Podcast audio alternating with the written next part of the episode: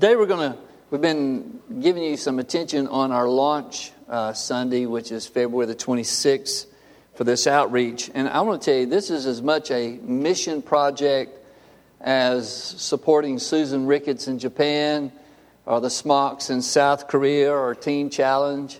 Um, all, all of these are worthy of our attention, and this is our own local missionary outreach right here coming up next month. And of course, we include Chi Alpha in our mission support. We're just so delighted for Josh and Katie being here, and Will and Amanda and the, and the team, Taylor, uh, Caleb, Michael.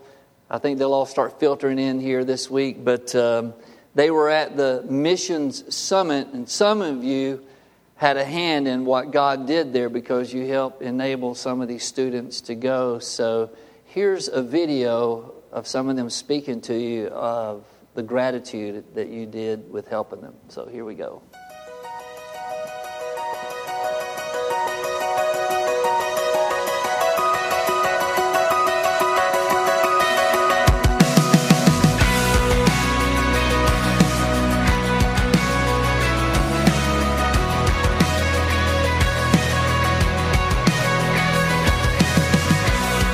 CFA. We're here at the World Mission Summit. Uh, God's doing some amazing things here, and uh, God has just really reaffirmed the calling I have on my life to do campus missions. And I want to thank you guys so much for making that a possibility. My life's been changed at the summit because now I have a heart for the Lord and His children. And I just wanted to say thank you for supporting me and giving me this opportunity to go.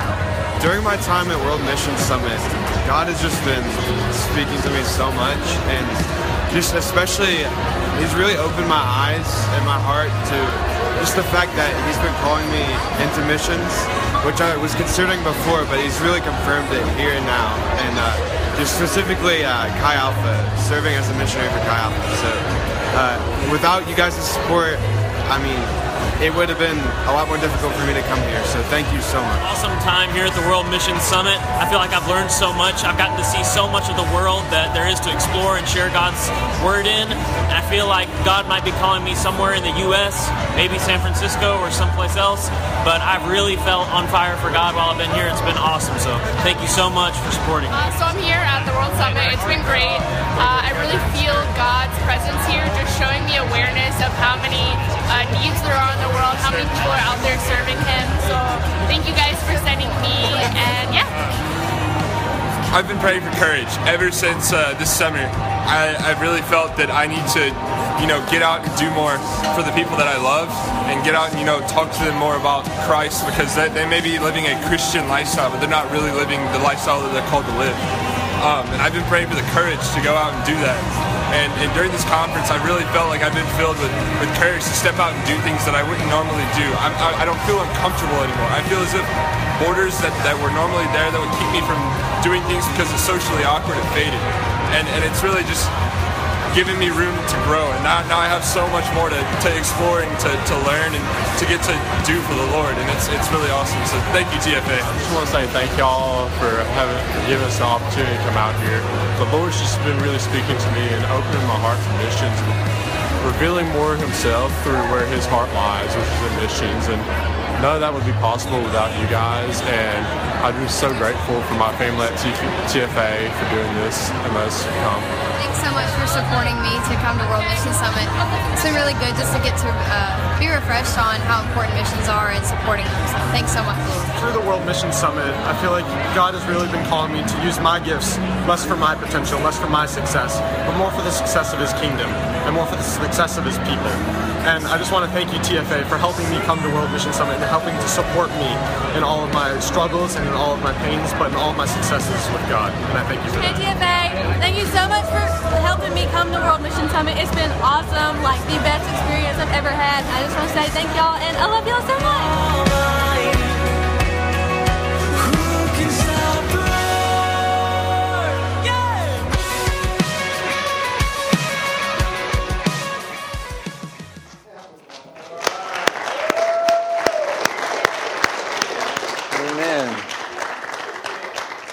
Do you think that was a pretty good investment?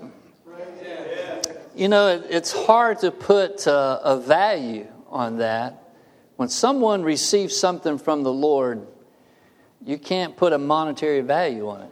You, there's, it is an amazing thing when God deposits something in our lives through someone else's being the instrument. And I've been on the receiving end of many people depositing things into my life that they didn't they did not know they were doing so but i carried a, something away from that that is not just foundational, but it becomes part of the transformation of us growing and getting closer and knowing the Lord. There's no value you can put on that. Um, you remember the word for last week? Priorities. The, the word for the year is focus. We get, well, it's just a good word, isn't it? Focus. Priorities. Um, the word for today is strong, and I'll get to it in just a moment. Uh, but as I was listening, uh, especially uh, to the student that was talking about now having courage, and, and one of the things we talked about in our staff meeting last month uh, in our devotional time was having no restraints on what God wants to do in your life because we can put restraints on ourselves. Uh, our own doubts, our own hesitations, um, our own unbelief. Um, God puts something in front of us, and we kind of like, our first reaction is to back away from it because we think, well, maybe I can't do that, or I don't have the means to do that, I'm not prepared to do that. But if we could get a year like this year, not only with the launch Sunday, but where we can come to a place where we're just saying, Lord, I'm tired of restraints. I'm tired of restraints that I put on myself, not someone else has put on me. I want to be free to run after you. I want to be free to know you. And in some ways, that's where this word is going to fit in today this word strong. You know, for, for me, the, the, my highest desire for you is that you more fully understand God's purpose for your life. What is His plan for you? That's why this little notebook was given out. If you haven't got one of these, we have some of them up here on the front. For you to write down daily, what, what is God's plan for me today uh, to discern His purpose? I was reading this past week, and I, and I, I told Brenda and, and um, I told some of the guys in our Thursday morning group, even before this year got here, one of the things I want to do is read more and watch less which means I want to be more in a book, more in scriptures than in front of the television or in front of something that's just kind of running through and it's controlling the moment. If you think about it, when, when you're sitting in front of a television, it's controlling the moment. It's controlling the thoughts, it's controlling your attention. And I think focus really fits to where we need to pull our focus away from certain things and get it more on the Lord and more on what He has for us. Um, I was reading about Paul's encounter um, with um, the college students in Athens. I think that'd be a correct statement that, that where it was like the quad there where they all would sit and they would go over philosophy and debate philosophy. And, and, and in my reading, I came across uh, some things that made me go back to Acts 17. I'm not preaching from Acts 17, I'm just giving you as a, this is an appetizer. How's this? Um, that Paul actually quotes one of their poets.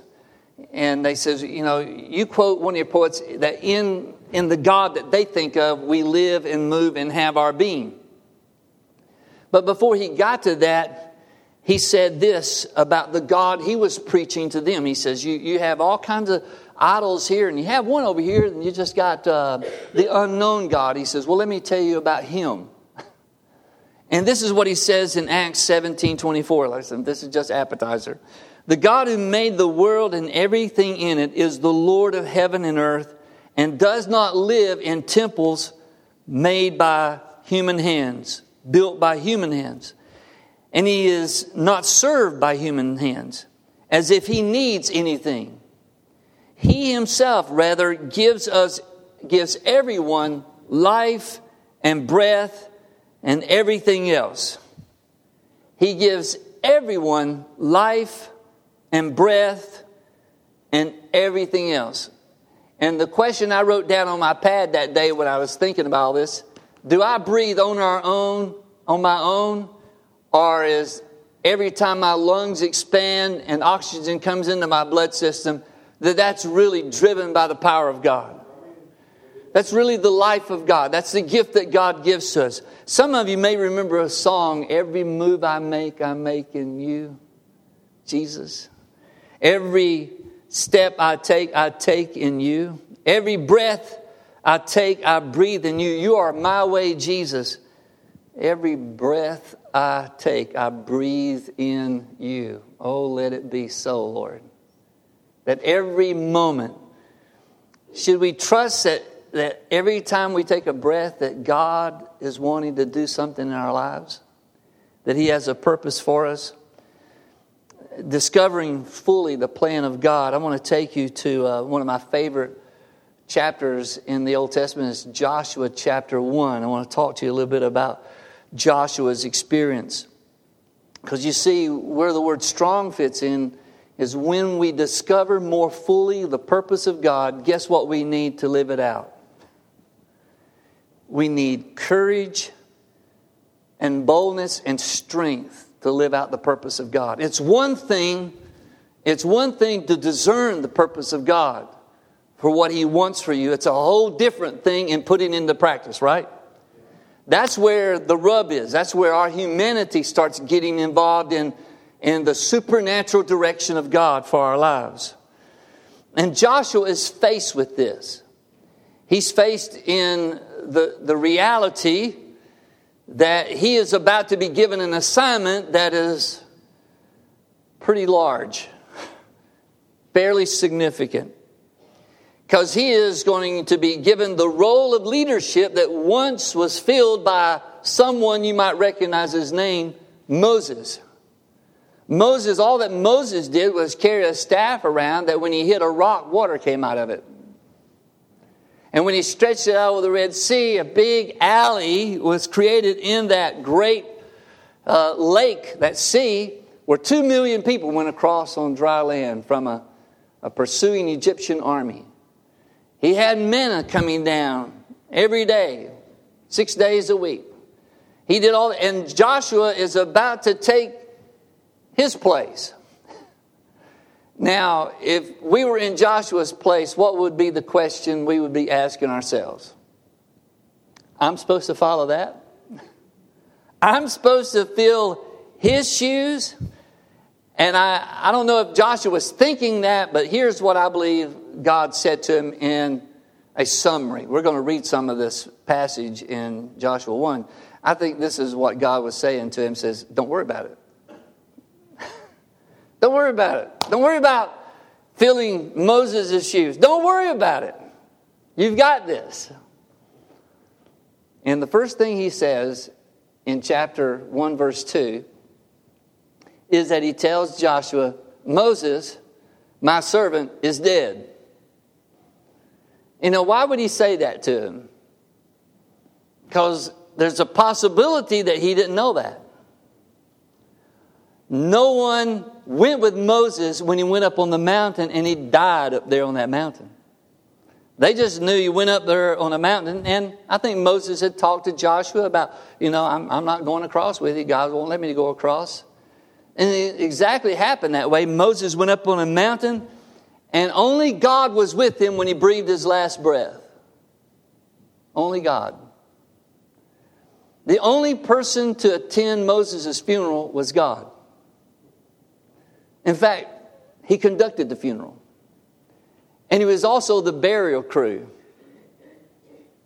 Up there on that mountain, God buried Moses. So he comes to Joshua and says, I'm just going to confirm to you, he is dead. He is dead. And he challenges him about what is going to happen next. Now, I don't think God was diminishing the reality that Moses was gone. But what God was doing, He was shifting Joshua's attention from what was to what will be. And is that a lesson for us? It's for God to move our focus away from what's happened last week or yesterday to what's in front of us today and what's in front of us tomorrow. And you see that happening It could be that Joshua just needed the confirmation, like, he definitely is not coming back. So here's, here's this young man, not a young man, but here's Joshua taking the place of someone who's been the leader for the last 40 years. And he's been an assistant to him, but the Lord briefs Joshua that he is gone. And then the very next words was, is, Now then, all right, we got that settled. He's, he's gone, he's not coming back. Now then, you and all these people, this is verse 2, all these people get ready to cross the Jordan River into the land I'm about to give to them, to the Israelites. He connects Joshua immediately to the task at hand. He says, Moses is dead. Now then, we're going to move on. And he then connects him to Moses as a continuation of what he was doing through Moses. It's going to be a continuation. It's not a new work. It's going to be a continuation of what's going on. And in verse 3, look at verse 3. He says to Joshua, I will give you isn't that interesting? He didn't say, I will give Israel. He said, I will give you everything your foot touches. Every place where you set your foot. And then he connects him again to Moses, as I promised Moses.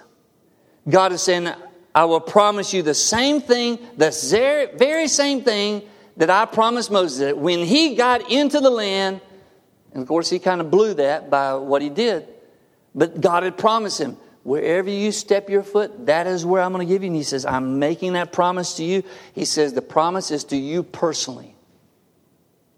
And if there's anything that should cause you to be strong this morning in the Lord, is that the promises of God to you are personal. He just doesn't throw them out to like corporate promise. He told Joshua, To you, I'm going to give this land. And look at verse 4 your territory. There again, he makes it personal. He doesn't say Israel's territory. You're, you're the man. Your territory will extend from the desert to Lebanon and from the great river, the Euphrates, all the Hittite country to the Mediterranean Sea in the west. You know they've never occupied all that? They've never, they've never had all the land to the Euphrates, which is going into Iraq. They've just really had a little land east of the Jordan River when they first moved in, and that west of the Jordan River to the Mediterranean, up to Lebanon and down to Egypt. That's all the land Israel has ever occupied. Most land was under King Solomon. But he's telling him it's the land. It's the land that I promised. This is where you're heading into, and wherever you put your foot, I'm going to give you that land. And then again, God links Joshua to Moses in verse 5. No one will be able to stand against you all the days of your life. That's a pretty good promise, isn't it? You're guaranteed to win here, son. As I was with Moses, as I was with Moses, I'm going to kind of be like that with you. Is that what he said? He doesn't even draw a distinction between Moses and Joshua. Now, we are always drawing distinction between people, aren't we? Well, that person does this very well. This one does it almost just as well. And, and if we're not careful, we start doing that to ourselves. And he did not want Joshua to make that mistake. He, not, he did not want Joshua to go into this with some kind of mindset that I'm not going to be able to do as good a job as Moses did. And God was telling him just the opposite. As I was with Moses, so I'll be with you. I will never leave you nor forsake you. And he's not backing off the fact that Moses was instrumental to this point. God is just pointing Joshua forward. He's pointing him to the future, to the next day, the day after that. And I think sometimes what we do, we dwell on the past until it captures us and it won't let us break out of and, and sometimes these are great we can we can almost be romantic with the past we can think about how great things used to be right it's just not the, the, the failures back there we can say you know what That was such a great year. I don't know if we'll ever have another year like that. And this is where God is trying to put a different mindset in Joshua. Like, this is a start of something profound. And you're going to be right at the head of it. You're going to be leading the charge. And then in verse 6, the first of three times that God tells Joshua this, and this is really the prominence of the word strong. Verse 6 Be strong and courageous because you will lead these people to inherit the land I swore to their ancestors to give them.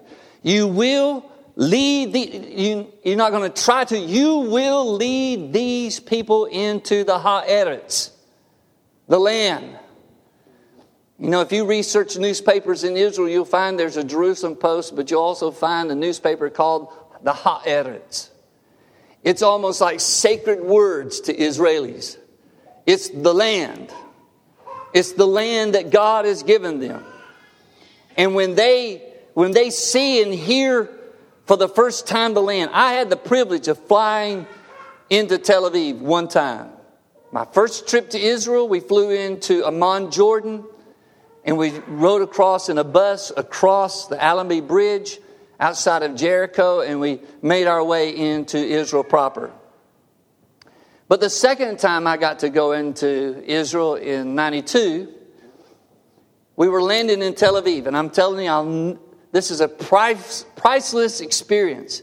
We're sitting on this airliner, flying in, descending, and we're seeing the land. Of course, I'm getting emotional, but I see people from other countries coming as Jewish people, and tears are pouring down their face as the land, the land, they're, they're there, they're back where their, their promise is. And this is what the Lord is telling Joshua I'm giving you the land, so be strong, be courageous. You will lead these people to inherit the Haaretz. And I, I, don't, I don't want to make this a, a, a political statement, it's just biblically that land belongs to Israel. Biblically. It's not up to us to decide who it, long, it belongs to. It's, it's up to God. And God says, that is your land. There will never be a two state solution in Israel. And even though we have people who say that all the time, it, it, will, it will not happen. Because that is Israel's land. Jerusalem belongs to Israel. But here, here God is linking Joshua to his ancestors. To these people who were way before you, you're going to go into the land. And he says, I'm connecting you to the Abraham, Isaac, and Jacob term, to the patriarchs who was simply given the promise. You know, the only land they had in Israel in the time of Abraham, Isaac, and Jacob was a couple of burial sites. And they bought that. They didn't own any of the land. They, their herds grazed on it, but they didn't own any of it. They hadn't taken possession of it. And yet it was the promise to Abraham, Isaac, and Jacob. And now, think about this this promise years, years, hundreds of years after God has spoken to Abraham, they're about to go in and get it. It's kind of like us being connected to the apostles and prophets. We are connected to them. Jesus being the chief cornerstone, but that, doesn't the scripture say that the apostles and prophets are the foundation of the church? That's where the church started, was with the apostles and prophets, and we're connected to them. We're also connected to people like the pilgrims who came to this continent to freely worship God. We're also connected to the William Seymours and the Charles Parhams and those who led the Azusa Street revival and to those who brought in the Pentecostal experience into this nation. We're connected to them, and God is reminding Joshua that, that I have no favorites in this promise. I said it to them, but you get to do it. Isn't that amazing? All of this has been a promise up to today. You're about to make it more than a promise. You're about to see it as a reality. Praise God. And in verse 7 is a second admonition Be strong, very courageous. Be careful to obey all the law my servant Moses. See, he doesn't, he doesn't like, we're not going to talk about Moses anymore. God doesn't say that to him. He says, we're not going to act like Moses did not exist, but I'm going to connect you to things with Moses that you need to know now for what's ahead of you. Be careful to obey all the law my servant Moses gave you. Moses gave him a written copy of the law. Do not turn from it to the right or to the left, that you may be successful wherever you go. Moses had written Genesis, Exodus, Leviticus, Numbers, and Deuteronomy, and probably the only thing he did not write is the closing part of Deuteronomy because it records his death. So I doubt if he wrote that. Probably the Lord told Joshua, says, You need to finish the book. he died, and I buried him. That's all you need to know. But here it is that God is telling Joshua that it's in your hands. What you need to know is right there in your hands. Pay attention to it, focus on that, learn that, obey that, live that. He was telling Joshua, You can trust what has been handed to you through Moses. You can trust those words. And if you do, you will find success and prosperity wherever you go. Look in verse 8. He said, Keep this book of law always on your lips. Meditate on it day and night so that you may be careful to do everything written in it. Then you'll be prosperous and successful. This is why you need to write something down every day. I think he is telling Joshua to do something every day, right?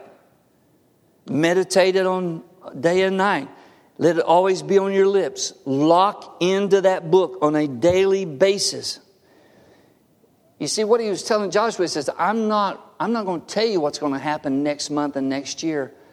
I'm just giving you something that will help you today so that you can do what you need to do today. Every day. It's like he's telling Joshua, every day, son, listen to this book. Listen to this book. Submit to the authority of this book. You know, the problem with some people is that they want God to give them jobs and money and health and blessing, to bless their families, their marriages, while they are living in abject disobedience to Him. They'll even find ways to justify that disobedience. Well, I don't honor God with my first fruits because I can't afford to. But I want God to bless. I want God to make me healthy, but I can't, I'm not going to let Him have full access to my life every day. I'm not going to allow Him to tell me what I should do every day. I've got it, Lord. And see, He's telling Joshua, that's not going to work here, son. Every day you got to submit to the authority of this book. And you know what God is doing with Joshua? and He probably needs to do this for us. He is removing the options of excuses from Joshua. He is giving him such exactness, he says, You're, you're going to be hard pressed to redefine what I'm saying to you or to recast it in a different way. You know, this is not about people doing the right thing. This is what God is telling Joshua. He says, You just do what you're supposed to do, and you let me take care of the people. He wasn't asking him to make sure the people do the right thing. Who is he talking to Joshua about? The people or himself? He's talking to Joshua about Joshua. We're always open for God talking to us about someone else. And that, yeah, well, they really need you. They need to get their situation straightened out. And, and what he's wanting to do is to talk to us about us. Right. And that's what he's doing here in verse 9. The third time, within just a handful of sentences, you hear this. Have I not commanded you? Be strong and courageous. Don't be afraid. Do not be discouraged. Is it possible for someone to tell you, don't be discouraged, and you say, okay, I'm not going to be discouraged? Is that possible? Undoubtedly, it was so with Joshua. he said, uh, Don't be afraid, don't be discouraged. Okay. For the Lord your God will be with you wherever you go. You see, Joshua is about to take charge of the situation, and God doesn't want him to look back. In fact, he, the very next thing Joshua does, he tells his, sub, his, his leaders, he gives them charge go and tell everybody, get ready. We're going to cross the Jordan. Get ready. We're going to pack up everything. We're going to go in. And here's what's going on here Joshua had to go on his trust in the Lord and do what the Lord told him to do. And, and really, when the Lord told him, be strong, Hagzah is the Hebrew word. Well, that sounds like strong, doesn't it? Hagzah has a strong sound to it. Hagzah, be strong, son. Where was that strength coming from? It was from the word that God was giving him. You be strong because I've told you what is going to happen. And Joshua's strength, he didn't, you know, Joshua, when he told Joshua to be strong, he didn't tell him to go and get a membership at Gold's Gym and start working out and start lifting weights. We think of strength that way. He was telling him, be strong in here. Be strong inside your soul. Don't back away from the challenges that you're going to face because I am going to be with you. I'm going to be with you. You're not going to be out there by yourself. And here's the question I'm almost finished up. Does our strength come from our trust in God? Like Joshua, before you answer, don't answer it. Don't say anything. Does our strength come from our trust in God like Joshua's? Strength came from his trust in what God told him? Or do we have a different mechanism for strength? A mechanism that was not available to Joshua. What do we have that Joshua did not have access to?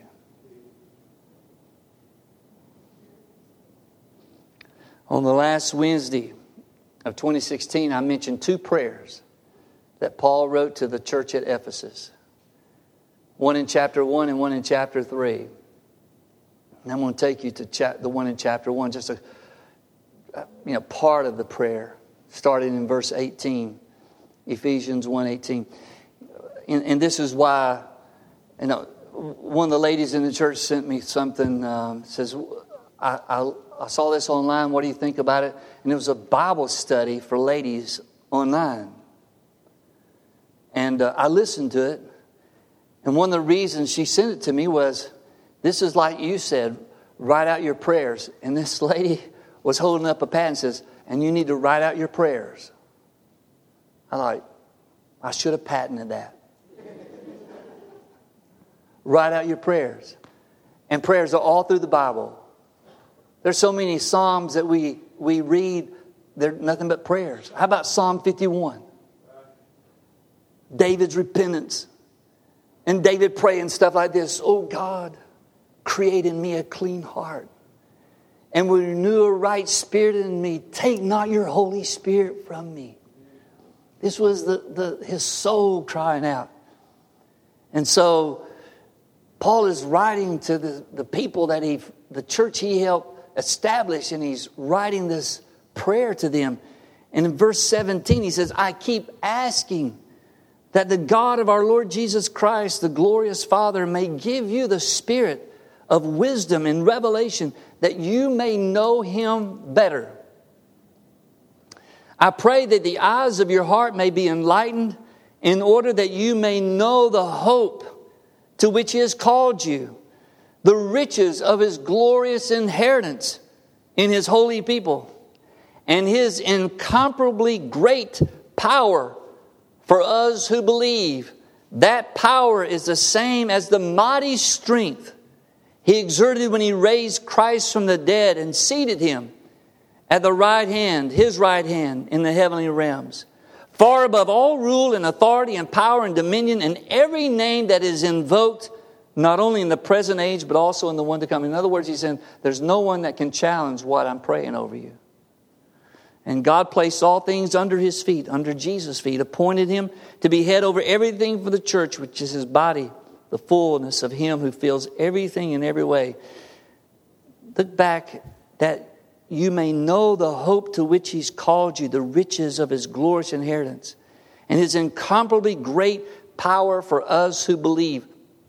If you read this in, in the King James, it reads a little different. It is that exceeding greatness of his power toward us who believe according to the working of his mighty power. In one sentence, Paul uses three different words for power. The first one is dunamis. Dunamis, meaning power residing in a thing by virtue of its nature. By virtue of you being born again, you have inherent power in your life. Not an idea, not a concept, not an emotion, but there's actual, real power living inside of you that can only come through being born again by the Spirit of God. And then the kratos, meaning force, dominion, and might. And ischus, meaning ability, strength, and might. And he says, What I'm talking about to you, Ephesians, is this that you have a reality, a realization of the power that is within you that did not come from just any source. It is the same power that made seasoned, rough Roman soldiers hit the deck when Jesus was raised from the dead. It is the same power, the same energy that God used when He raised His Son, not just out of a tomb, but out of death itself. Never again to be touched by the mortality of this world. Transcendent above anything material. A body that can appear and disappear that cannot be held by a stone over a grave. This is the power that is in you. And I can just hear God saying to us, like He said to Joshua, be strong in that power. And the reality is, we treat as though that we are who we are because we made a decision. In fact, some evangelistic crusades call them decisions. We had X number of decisions. Well, there's a decision involved, but that's not how you were saved. You were saved because Jesus entered into your life. And his resurrection life came into you, and you're no longer the same person. You don't think the same way. I like it how Josh McDowell said that, you know, in his testimony, he, he just realized one day that he was thinking different. then when he sat at a, this research event that he was, this research project he was on to disprove the Bible. How about that? You want to take on that task? And as he researched manuscripts and all, and he came to the conclusion in, he said, I came to the conclusion in my head, but not in my heart. This must be true. And it was like, and I thought I was going to disprove it type approach. It was like, oh Lord, I'm so glad that this turned out wrong. But he said after a few days, he realized he was thinking different. It's kind of like Andrew Klavan, which loved his book, The Great Good Thing. He started reading the Gospels and then he started praying, thinking prayer could help him. While he's driving to his office, he's a novelist. He's written novels that's been made into movies. He, he hobnobs around people in Hollywood. And yet he had this journey he was on. It was like, He's a secular Jew. He sometimes considered himself an atheist, and he just was going through life. He didn't need God. It wasn't a matter of importance whether God existed or not. But all of a sudden, he starts reading the Gospels, and, and he becomes, in, becomes interested in the person of Jesus. And one day he's driving down the road, and he says, You know what? I, I, I guess now I'm a Christian. never been in church, never answered an altar call, never said the sinner's prayer and he came to Jesus. And he was, again, he, he, doesn't have any interest in going to church, doesn't, doesn't know anything that why church is important, why community is important. He's just kind of like on his own journey here. And he starts saying, Well, Lord, now that I'm a Christian, what am I supposed to do next? And he says he hears God speak to him, Get baptized. What? Get baptized? Well, that's some other people do. I, I'm just, I'm just, I believe in you. And yet he ended up getting baptized, and later he found him a little chapel to attend as he journeyed out this salvation that I came when I shut the. I've read that book in five days, by the way, and that's like a speed reading to me. And I came away thinking, God, you're in pursuit of people long before they ever pursue you. That's what Alicia Chole said one time when she was sitting in church. She was an atheist. And, and, and the reality hit her that even though she wasn't interested in God, she realized that God was interested in her. And not only became a great believer, spirit filled woman of God, but a great teacher. You see the same power you know, it was up to Joshua. Joshua could have came away and said, you know what, I'm not really up to this. You need to get somebody else. It's probably within his capacity to say, you know, I'm, I think this is a bit overwhelming to me. But the one thing that God wanted to make clear to Joshua was, I'm not going to treat you any differently than I did Moses.